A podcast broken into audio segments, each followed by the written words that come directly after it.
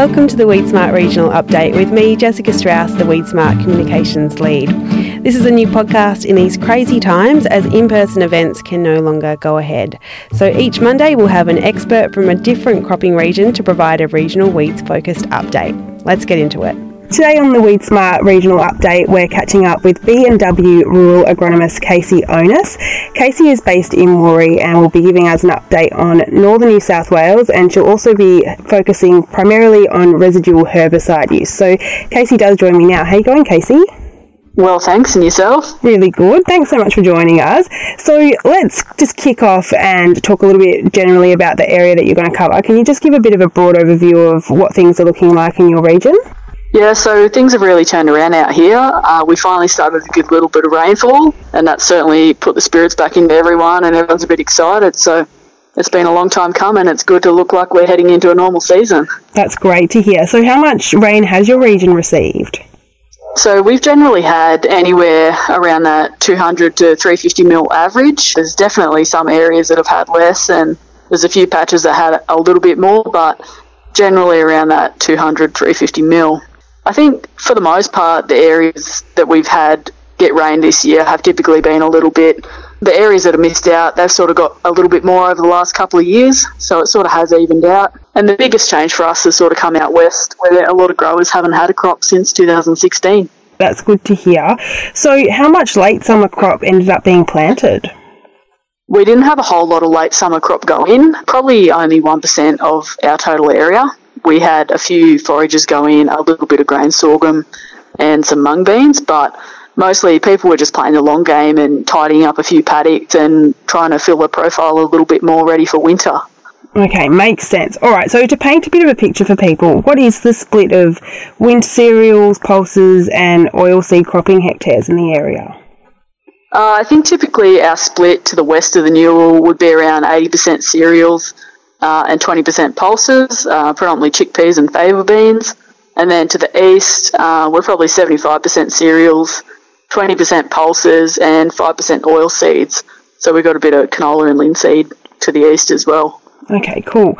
And so, how long has the average fallow been, and what long time herbicide residuals are in these cropping sequences, Casey? So I don't know. I don't know what the average would be. We've sort of had anywhere from six to 24 months to the east and up to three years out west, um, there's a lot of, yeah, like I said earlier, there's a lot of growers mm. that haven't had a crop since 2016. Yeah, so I think the main residuals that we're concerned with are ones like Flame, Intervix, and Balance, those longer lasting ones.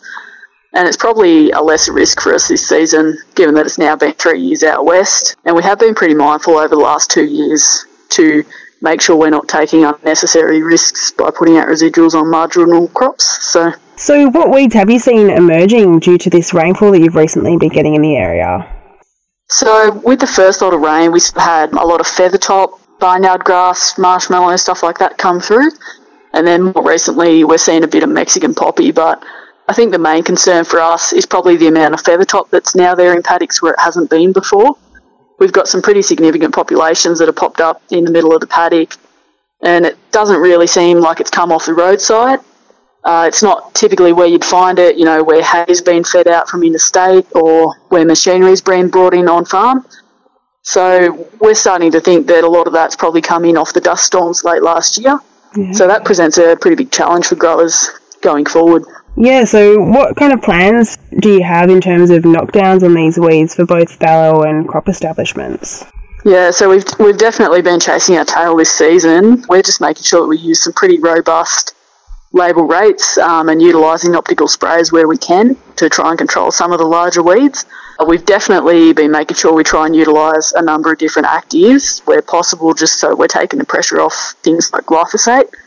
Just trying to avoid making headaches for ourselves down the track and there's definitely been a lot of double knocking to try and finish things off and make sure we're getting the control. We've had a lot of growers just trying to catch up this season with uh, a lot of the farm labour just not being there. It's taken blokes quite a while to gear up again and get back on the country. Yeah, that's understandable. You mentioned optical sprayers there. Could you just expand a little bit more on what role they're playing in the region at the moment? Yeah, so they've played a pretty big role for us in the last two or three years, just allowing us to keep paddocks clean. You know, quite often we've had the odd, odd shower and a few sporadic weeds pop up, and it hasn't been enough to justify putting a normal spray rig over it. So they've come in quite handy, and a lot of growers, even though they're now putting out broadacre sprays prior to sowing, I think the optical sprayers are still going to be pretty important for us with some of the harder to kill weeds starting to dominate.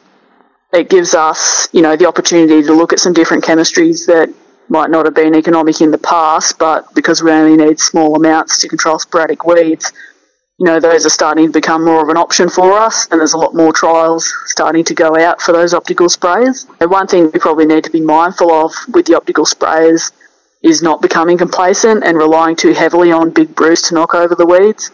Because optical sprayers, you know, just like anything else, they're just one of the many tools that we've got. And I think if we use them properly, they fit quite well as part of our ongoing weed management efforts. And what about strategic cultivation events? Are they occurring in paddocks for better weed control?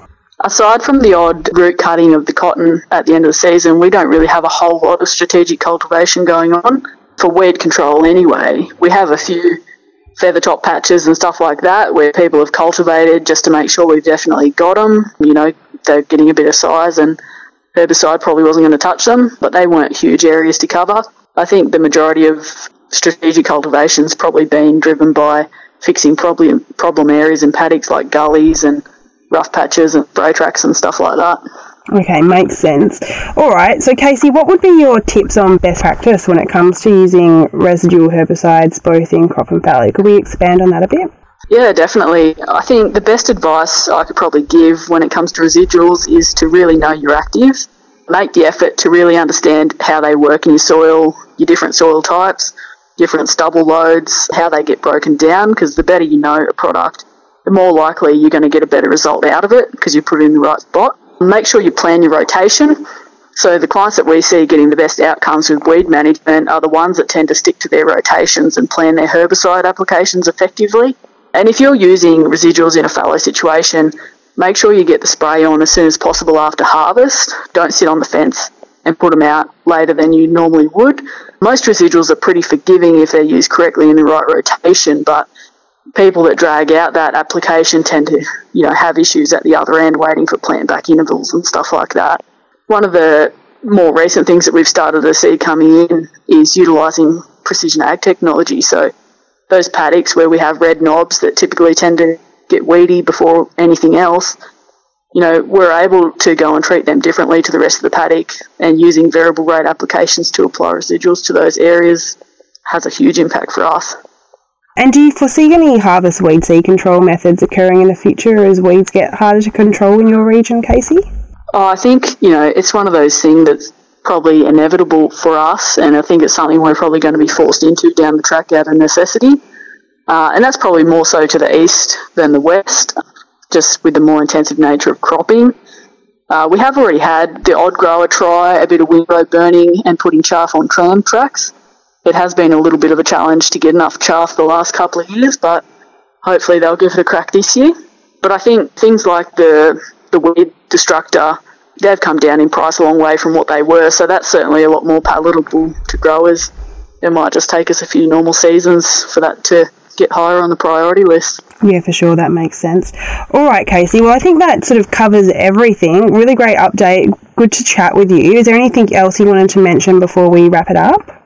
No, not that I can think of. It's just good to be back into hopefully a normal season. We're looking forward crossed, to it. Fingers crossed. All right, Casey. Well, thank you so much for joining us on the regional update. Really appreciate it. No worries. Thanks for having me.